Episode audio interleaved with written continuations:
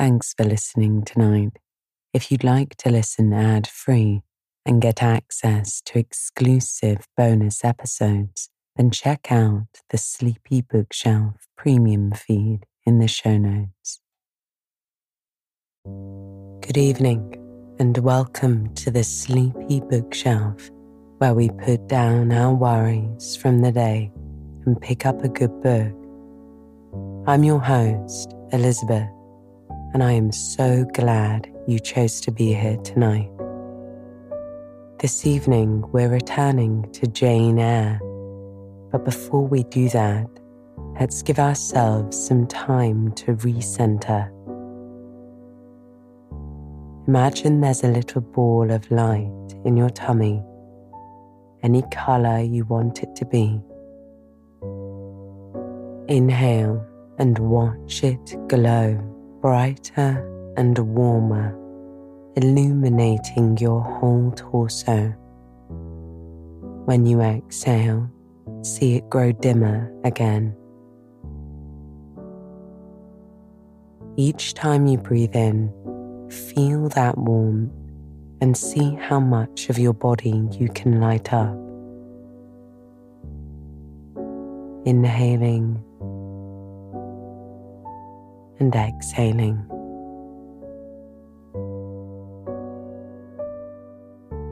Lovely.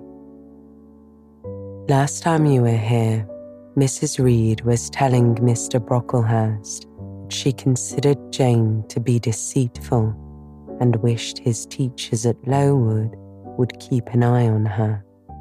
When he left, Jane was reeling from Mrs. Reed's condemnation of her character in front of this stranger. Unable to control herself, she turned on Mrs. Reed and told her just how wicked she believed her to be. Mrs. Reed seemed a little afraid of Jane in this moment and left the room abruptly. Jane was set to leave Gateshead for Lowood School in the coming days and spent this time largely in solitude, save for Bessie, the nursemaid, who had been very kind and caring since the night of the Red Room. Bessie put Jane in a carriage that would take her away, and the two had a teary eyed parting she arrived at Lowood in the dark many hours later and was met by an under teacher, Miss Miller, and the superintendent, Miss Temple. Jane awoke the next morning in the dormitory along with many other girls. She experienced her first school morning, which consisted of prayer readings and an inedible breakfast of burnt porridge. And that is where we pick back up tonight, with Jane continuing her first day at Lowood School. So just relax and focus on my voice as I turn to the next pages of Jane Eyre.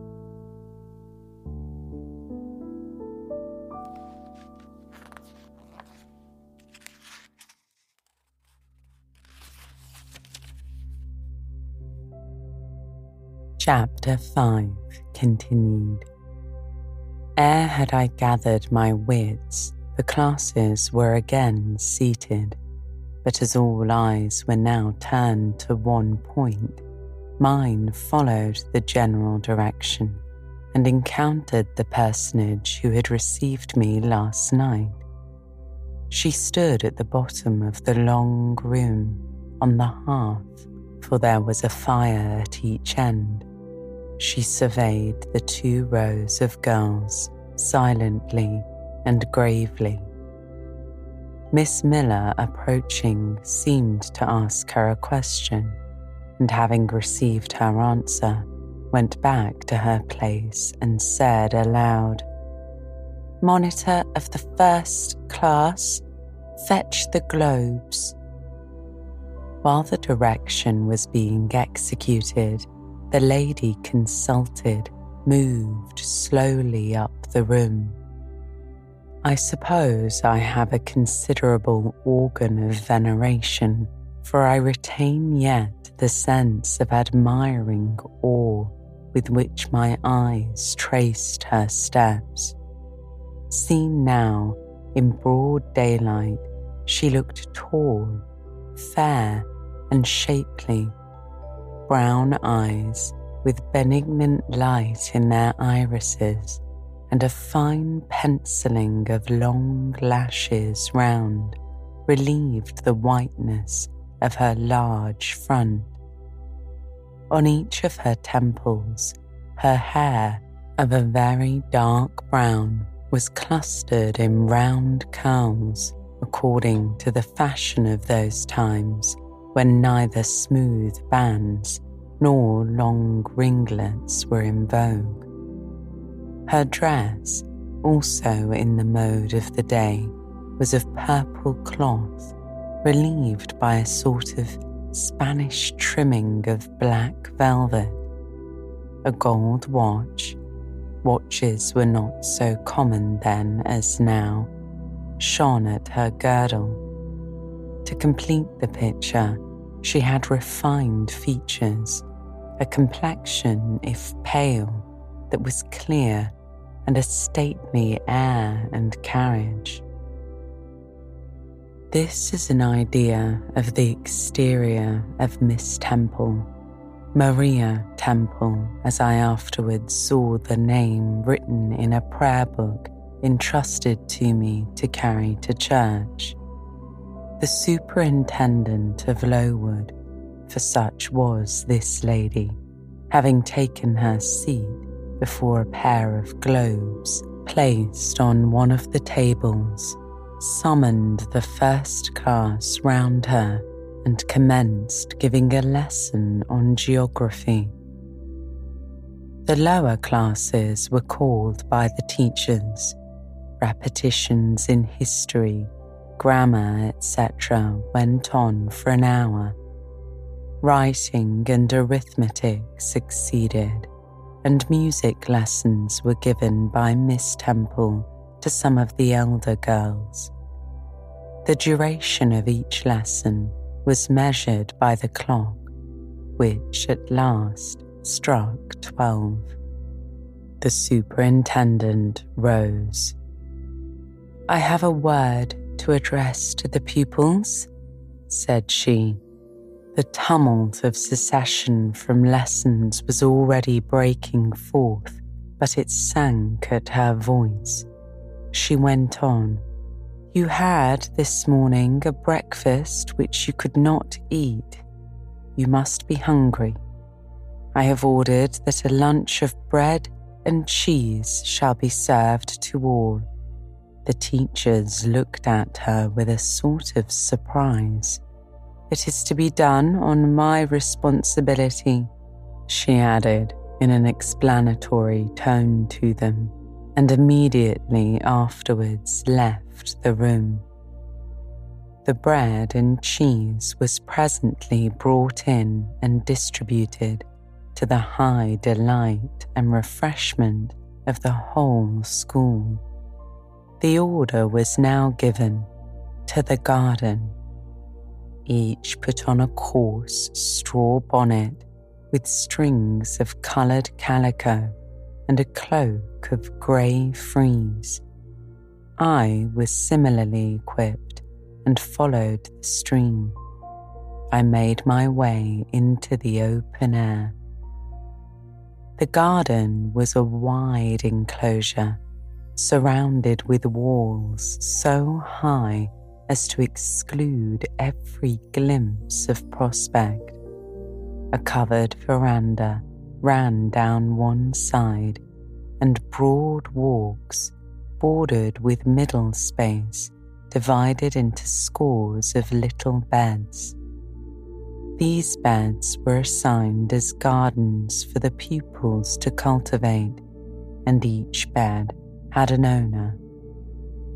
When full of flowers, they would doubtless look pretty, but now, at the latter end of January, all was wintry blight and brown decay. I shuddered as I stood and looked round me. It was an inclement day for outdoor exercise. Not positively rainy, but darkened by a drizzling yellow fog. All underfoot was still soaking wet with the floods of yesterday. The stronger among the girls ran about and engaged in active games, but the sundry, pale and thin ones herded together for shelter and warmth in the veranda. And amongst these, as the dense mist penetrated to their shivering frames, I heard frequently the sound of a hollow cough. As yet, I had spoken to no one, nor did anybody seem to take notice of me. I stood lonely enough, but to that feeling of isolation I was accustomed.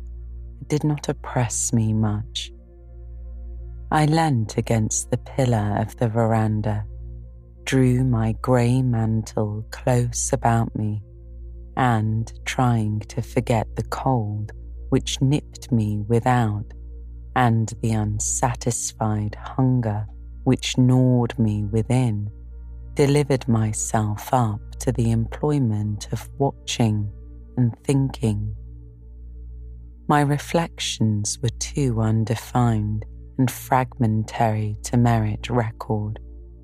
I hardly yet knew where I was. Gateshead and my past life seemed floated away to an immeasurable distance.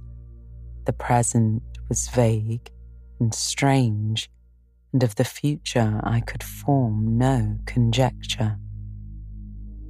I looked round the convent like garden and then up at the house, a large building, half of which seemed grey and old, and the other half quite new.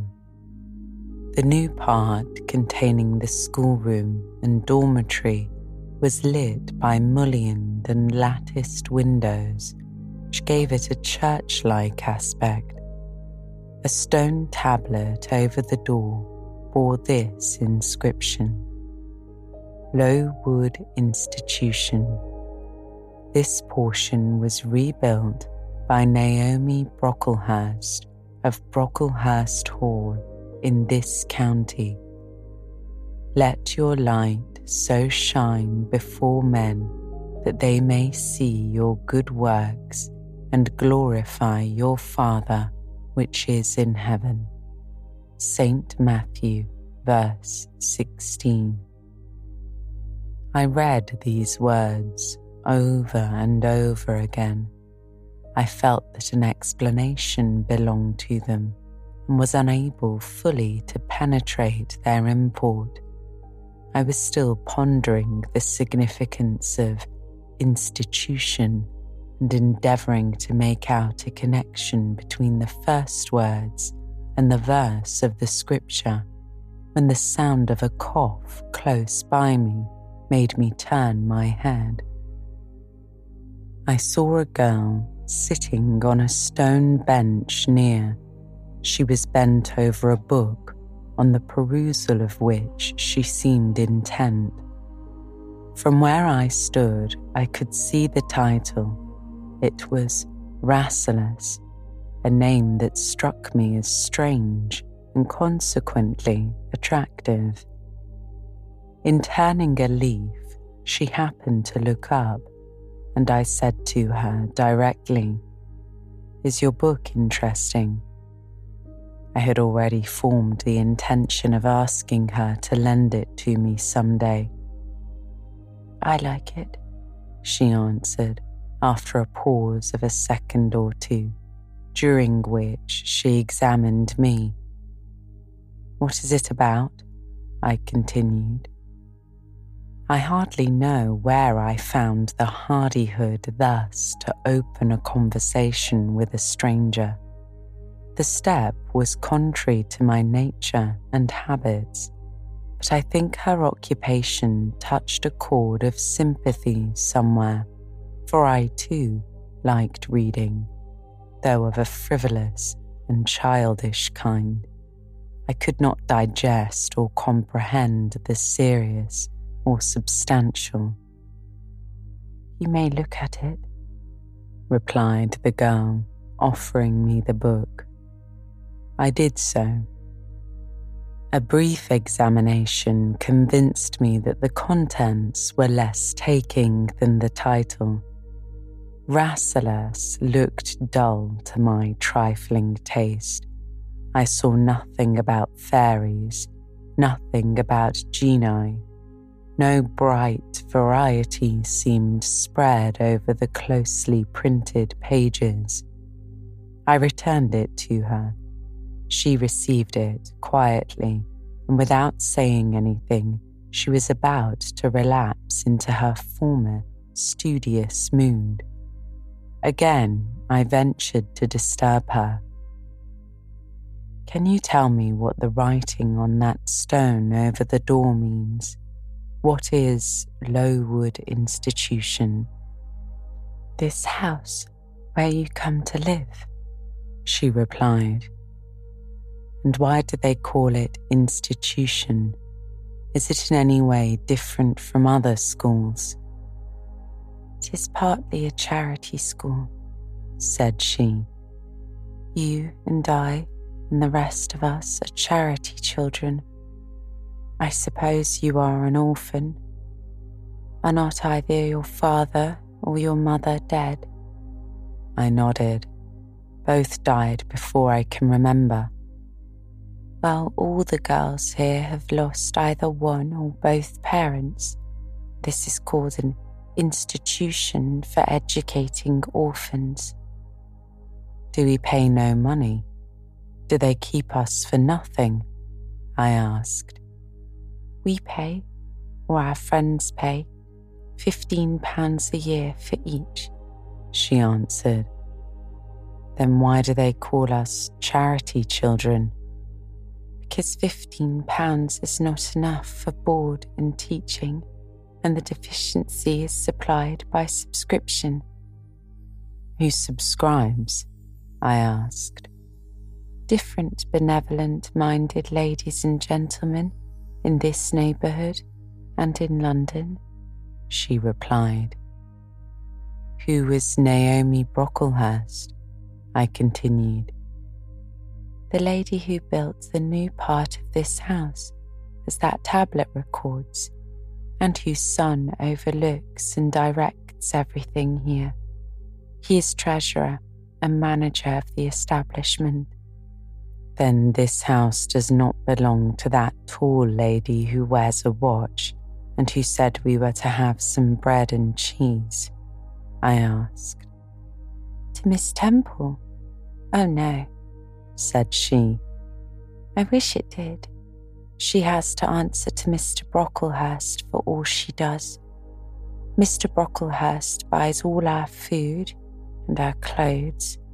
He lives two miles off at a large hall. Is he a good man? I asked. He's a clergyman and is said to do a great deal of good, she replied. You said that tall lady was called Miss Temple. And what are the other teachers called? I inquired. The one with the red cheeks is called Miss Smith. She attends to the work and cuts out, for we make our own clothes, our frocks and pelisses, and everything. The little one with the black hair is Miss Scatcherd. She teaches history and grammar and hears the second class repetitions and the one who wears a shawl and has a pocket handkerchief tied to her side with a yellow ribbon is Madame Pierrot. She comes from Lille in France and teaches French. Do you like the teachers? I asked. Well enough, said she. Miss Scatcherd is hasty. You must take care not to offend her. Madame Pierrot is not a bad sort of person. But Miss Temple is the best, isn't she? said I. Miss Temple is very good and very clever, she agreed. She's above the rest because she knows far more than they do. Have you been long here? I asked. Two years, she answered. My mother is dead. Are you happy here? I continued. You ask rather too many questions, said she. I have given you answers enough for the present. Now I want to read. But at that moment, the summons sounded for dinner. All re entered the house. The odour which now filled the refectory was scarcely more appetizing than that which had regaled our nostrils at breakfast. The dinner was served in two huge tin plated vessels, whence a strong steam, redolent of rancid fat. I found the mess to consist of indifferent potatoes and strange shreds of rusty meat, mixed and cooked together. Of this preparation, a tolerably abundant playful was apportioned to each pupil. I ate what I could and wondered within myself whether every day's fare would be like this. After dinner, we immediately adjourned to the schoolroom lessons recommenced and were continued till five o'clock. The only marked event of the afternoon was that I saw the girl with whom I had conversed in the veranda dismissed in disgrace by Miss Scatcherd from a history class and sent to stand in the middle of the large schoolroom. The punishment seemed to me in a high degree ignominious, especially for so great a girl. She looked thirteen or upwards. I expected she would show signs of great distress and shame, but to my surprise, she neither wept nor blushed. Composed, though grave, she stood, the central mark of all eyes. How can she bear it so quietly, so firmly? I asked of myself. Were I in her place, seems to me I should wish the earth to open and swallow me up. She looks as if she were thinking of something beyond her punishment, beyond her situation, of something not round her nor before her I have heard of daydreams. Is she in a daydream now? Her eyes are fixed on the floor, but I'm sure they do not see it. Her sight seems turned in, gone down into her heart. She's looking at what she can remember, I believe, not at what is really present. I wonder what sort of girl she is, whether good or naughty. Soon after 5 pm, we had another meal consisting of a small mug of coffee and a half a slice of brown bread. I devoured my bread and drank my coffee with relish, but I should have been glad of as much more. I was still hungry. Half an hour's recreation succeeded then study, then the glass of water and the piece of oatcake, prayers and bed. Such was my first day at Lowood. Chapter 6 The next day commenced as before, getting up and dressing by rushlight but this morning we were obliged to dispense with the ceremony of washing. The water in the pitchers was frozen. A change had taken place in the weather the preceding evening, and a keen northeast wind, whistling through the crevices of our bedroom windows all night long had made us shiver in our beds and turn the contents of the ewers to ice. Before the long hour and a half of prayers and Bible reading was over, I felt ready to perish with cold. Breakfast time came at last, and this morning the porridge was not burnt. The quality was eatable, the quantity small. How small my portion seemed. I wished it had been doubled. In the course of the day, I was enrolled a member of the fourth class, and regular tasks and occupations were assigned me. Hitherto, I had only been a spectator of the proceedings at Lowood. I was now to become an actor therein. At first, being little accustomed to learn by heart, the lessons appeared to me both long and difficult.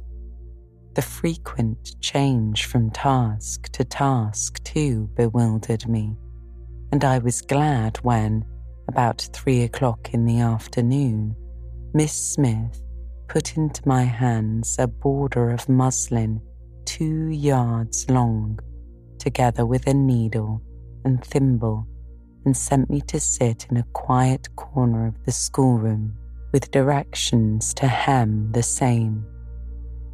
At that hour, most of the others were sewing likewise, but one class still stood round Miss Scatcherd's chair, reading and as all was quiet, the subject of their lessons could be heard, together with the manner in which each girl acquitted herself, and the animadversions or commendations of Miss Scatcherd on the performance. It was English history. Among the readers, I observed my acquaintance of the veranda. At the commencement of that lesson, her place had been at the top of the class, but for some error of pronunciation or some inattention to stops, she was suddenly sent to the very bottom. Even in that obscure position, Miss Scatcherd continued to make her an object of constant notice. She was continually addressing to her such phrases as the following Burns, such it seems was her name. The girls here were all called by their surnames, as boys are elsewhere. Burns, you are standing on the side of your shoe. Turn your toes out immediately. Burns, you poke your chin out most unpleasantly. Draw it in. Burns, I insist on you holding your head up. I will not have you before me in that attitude, etc. A chapter having been read through twice, the books were closed and the girls examined. The lesson had comprised part of the reign of Charles I, and there were sundry questions about tonnage and poundage and ship money which most of them appeared unable to answer. Still, every little difficulty was solved instantly when it reached Burns. Her memory seemed to have retained the substance of the whole lesson, and she was ready with answers on every point. I kept expecting that Miss Scatcherd would praise her attentions but instead of that, she suddenly said, You dirty, disagreeable girl, you have never cleaned your nails this morning. Burns made no answer. I wondered at her silence. Why, thought I, does she not explain that she could neither clean her nails nor wash her face as the water was frozen? My attention was now called off by Miss Smith, desiring me to hold a skein of thread. While she was winding it, she talked to me from time to time, asking whether I had ever been at school before, whether I could mark, stitch, knit, etc., till she dismissed me. I could not pursue my observations on Miss Scatcherd's movements. When I returned to my seat, that lady was just delivering an order of which I did not catch the import. But Burns immediately left the class and, going into the small inner room where the books were kept, returned in half a minute carrying in her hand a bundle of twigs tied together at one end. This ominous tool she presented to Miss Scatcherd with a respectful courtesy. Then she quietly, and without being told, unloosed her pinafore, and the teacher instantly and sharply inflicted on her neck a dozen strokes with the bunch of twigs. Not a tear rose to Burns's eye, and while I paused from my sewing because my fingers quivered at this spectacle with a sentiment of unavailing and impotent anger, not a feature of her pensive face altered its ordinary expression. Hardened girl, said Miss Scatcherd. Nothing can correct you of your slatternly habits. Carry the rod away. Burns obeyed. I looked at her narrowly as she emerged from the book closet. She was just putting back her handkerchief into her pocket, and the trace of a tear glistened on her thin cheek. The play hour in the evening I thought the pleasantest fraction of the day at Lowood. The bit of bread, the draught of coffee swallowed at five o'clock had revived vitality if it had not satisfied hunger. The long restraint of the day was slackened. The schoolroom felt warmer than in the morning its fires being allowed to burn a little more brightly to supply, in some measure, the place of candles not yet introduced. The ruddy gloaming, the licensed uproar, the confusion of many voices gave one a welcome sense of liberty. On the evening of the day on which I had seen Miss Scatcherd punish her pupil, Burns, I wandered, as usual, among the forms and tables and laughing groups without a companion, yet not feeling lonely. When I passed the windows, I now and then lifted a blind and looked out. It snowed fast a drift was already forming against the lower panes. Putting my ear close to the window, I could distinguish from the gleeful tumult within the disconsolate moan of the wind outside. Probably, if I had lately left a good home and kind parents, this would have been the hour when I should most keenly have regretted the separation. That wind would have saddened my heart. This obscure chaos would have disturbed my peace.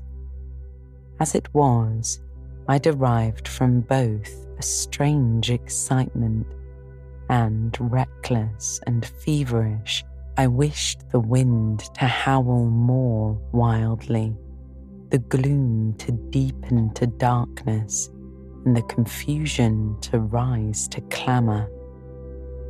Jumping over forms and creeping under tables, I made my way to one of the fireplaces.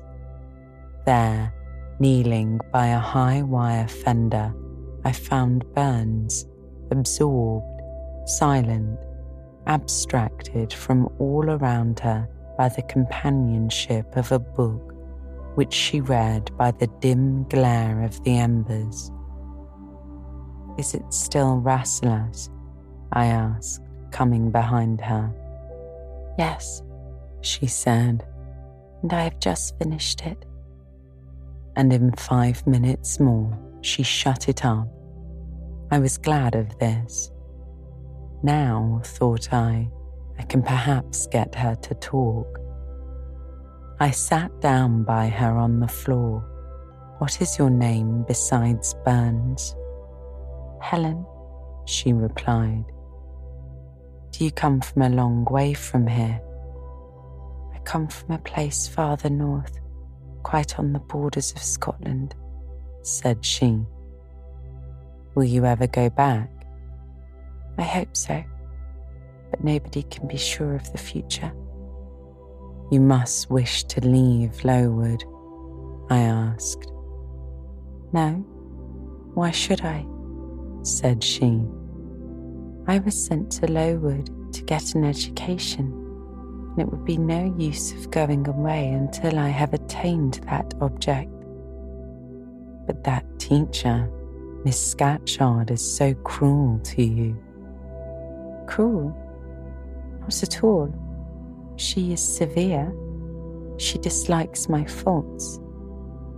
And if I were in your place, I should dislike her. I should resist her. If she struck me with that rod, I should get it from her hand. I should break it under her nose. I replied. Probably you would do nothing of the sort, said she. But if you did, Mr. Brocklehurst would expel you from the school. That would be a great grief to your relations. It's far better to endure patiently a smart which nobody feels but yourself than to commit a hasty action whose evil consequences will extend to all connected with you. And besides, the Bible bids us return good for evil then it seems disgraceful to be punished in such a way and to be sent to stand in the middle of the room full of people, said I. And you're such a great girl. I'm far younger than you, and I could not bear it. Yet it would be your duty to bear it if you could not avoid it, said she. It is weak and silly for you to say you cannot bear what is your fate to be required to bear. I heard her with wonder. Could not comprehend this doctrine of endurance. Still less could I understand or sympathize with the forbearance she expressed for her chastiser. Still, I felt that Helen Burns considered things by a light invisible to my eyes. I suspected she might be right and I wrong, but I would not ponder the matter deeply. Like Felix, I put it off to a more convenient season. You say you have faults, Helen. What are they? To me, you seem very good. Then learn from me not to judge by appearances, said she. I am as Miss Scatcherd said slatternly. I seldom put and never keep things in order. I'm careless. I forget rules. I read when I should learn my lessons. I have no method. And sometimes I say, like you, I cannot bear to be subjected to systematic arrangements. Is all very provoking to Miss Scatcherd, who is naturally neat, punctual in particular. And cross and cruel, I added, but Helen Burns would not admit my addition. She kept silence. Is Miss Temple as severe to you as Miss Scatcherd? I asked. At the utterance of Miss Temple's name, a soft smile flitted over her grave face. Miss Temple is full of goodness, pains her to be severe to anyone, even the worst in school. She sees my errors, tells me of them gently. If I do anything worthy of praise, she rewards me liberally. One strong proof of my wretchedly defective nature is even her expostulations, so mild, so rational, have not influenced to cure me of my faults. And even her praise, though I value it most highly, cannot stimulate me to continued care and foresight. That is curious, said I. It is so easy to be careful. For you, I have no doubt it is, said she. I observed you in your class this morning, saw you were closely attentive. Your thoughts never seemed to wander while Miss Miller explained the lesson and questioned you. Now mine continually rove away. When I should be listening to Miss Scatcherd and collecting all she says with assiduity, often I lose the very sound of her voice fall into a sort of dream.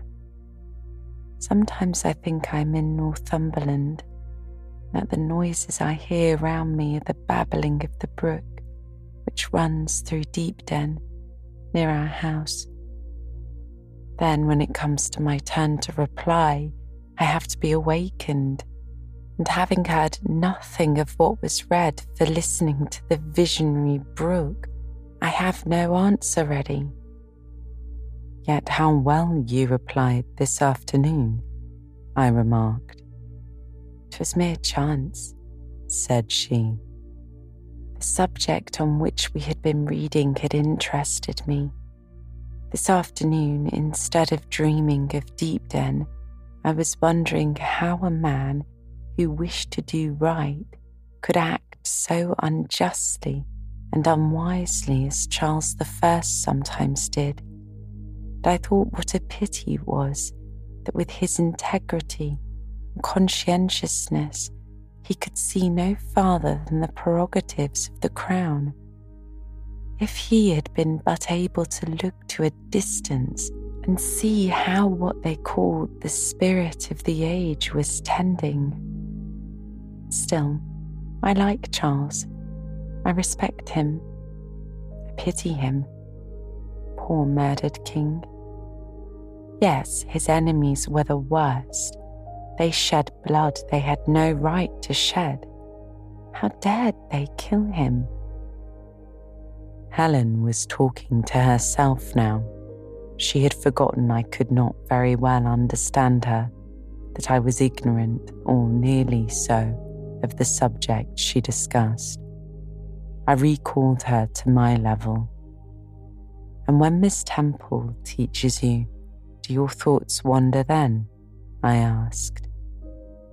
No, certainly not often, because Miss Temple has generally something to say which is newer than my own reflections. Her language is singularly agreeable to me, and the information she communicates is often just what I wish to gain. Well, then, with Miss Temple, you are good, I replied. Yes, in a passive way. I make no effort. I follow as inclination guides me. There is no merit in such goodness. A great deal, said I. You were good to those who were good to you. It is all I ever desired to be. If people were always kind and obedient to those who were cruel and unjust, the wicked people would have it all their own way. They would never feel afraid, and so they would never alter, but would grow worse and worse. When we are struck at without a reason, we should strike back again very hard. I'm sure we should. So hard as to teach the person who struck us never to do it again. You will change your mind, I hope, when you grow older. As yet, you are but an untaught little girl. said she. But I feel this, Helen. I must dislike those who, whatever I do to please them, persist in disliking me. I must resist those who punish me unjustly. It is natural that I should love those who show me affection or submit to punishment when I feel it is deserved.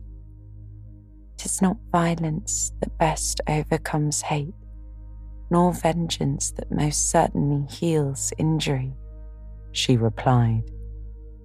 What then? I asked. Read the New Testament and observe what Christ says and how he acts. Make his word your rule and his conduct your example. What does he say? I asked. Love your enemies. Bless them that curse you. Do good to them that hate you and despitefully use you then I should love Mrs. Reed, which I cannot do. I should bless her son John, which is impossible, I replied. In her turn, Helen Burns asked me to explain, and I proceeded forthwith to pour out, in my own way, the tale of my sufferings and resentments, bitter and truculent when excited, I spoke as I felt, without reserve or softening. Helen heard me patiently to the end. I expected she would then make a remark, but she said nothing.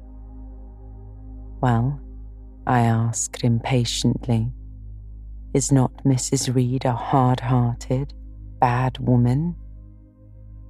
She's been unkind to you, no doubt, because you see, she dislikes your cast of character, as Miss Scatcherd does mine, said Helen. But how minutely you remember all she has done and said to you. What a singularly deep impression her injustice seems to have made on your heart. No ill usage so brands its record on my feelings. Would you not be happier if you tried to forget her severity, together with the passionate emotions it excited?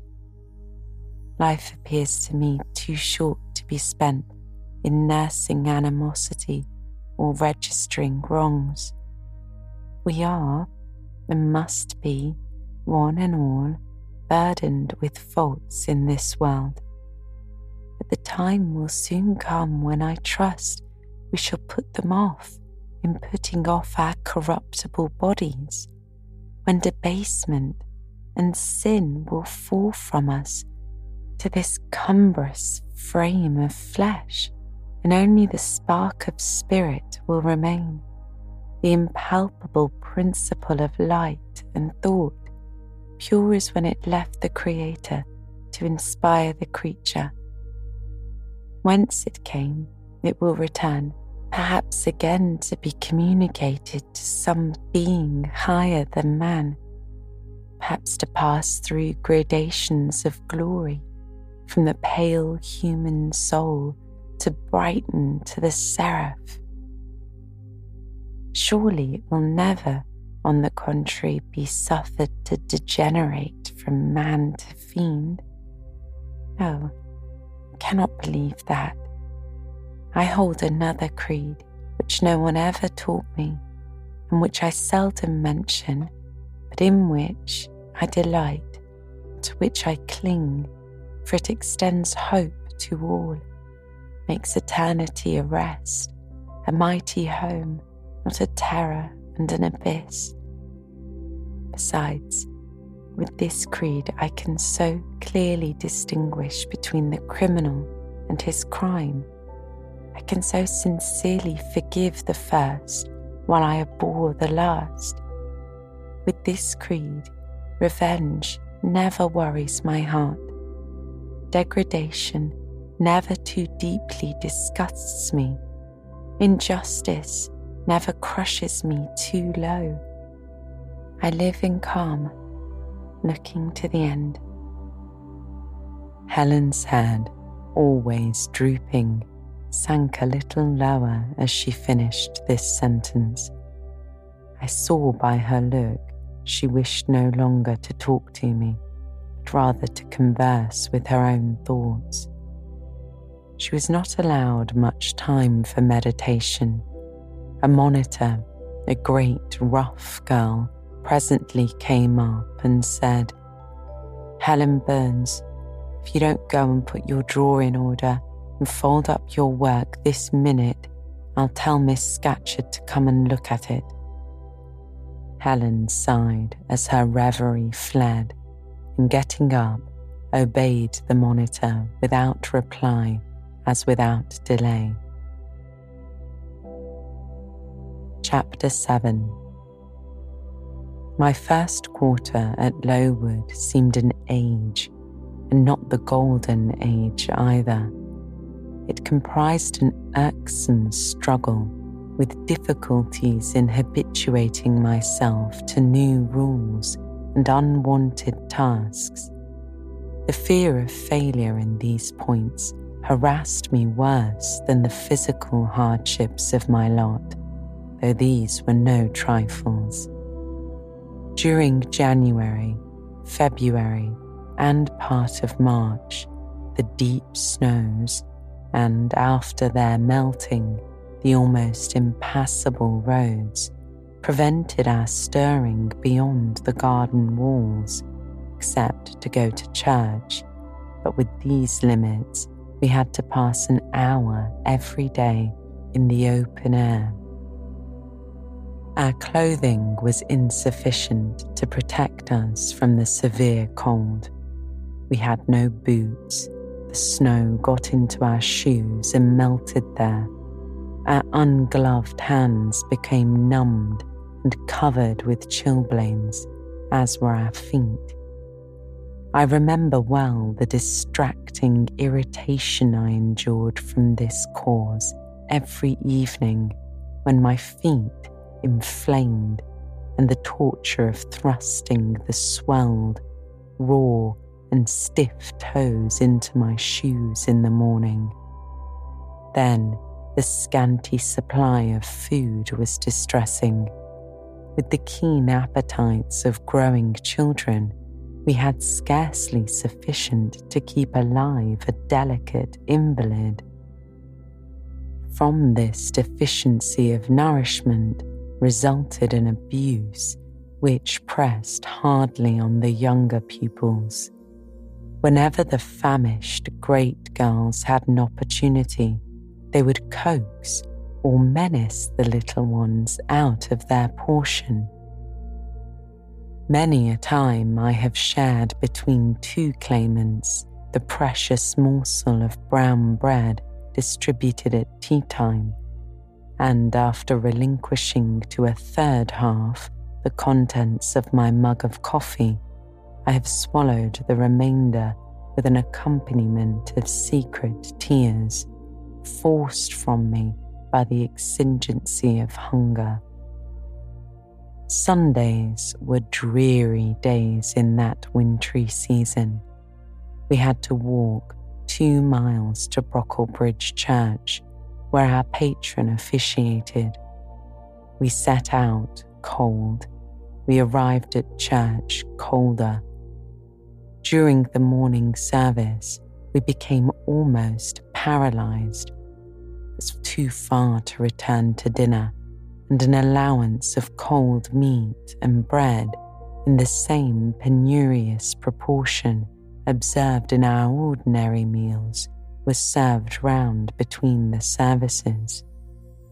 At the close of the afternoon service, we returned by an exposed and hilly road where the bitter wind went blowing over a range of snowy summits to the north, almost flayed the skin from our faces.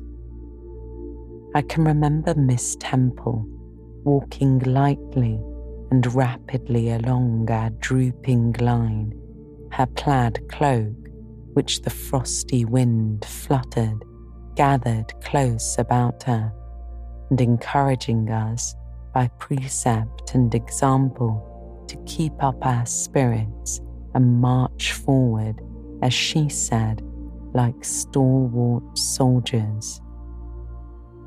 The other teachers, poor things, were generally themselves too much dejected to attempt the task of cheering others.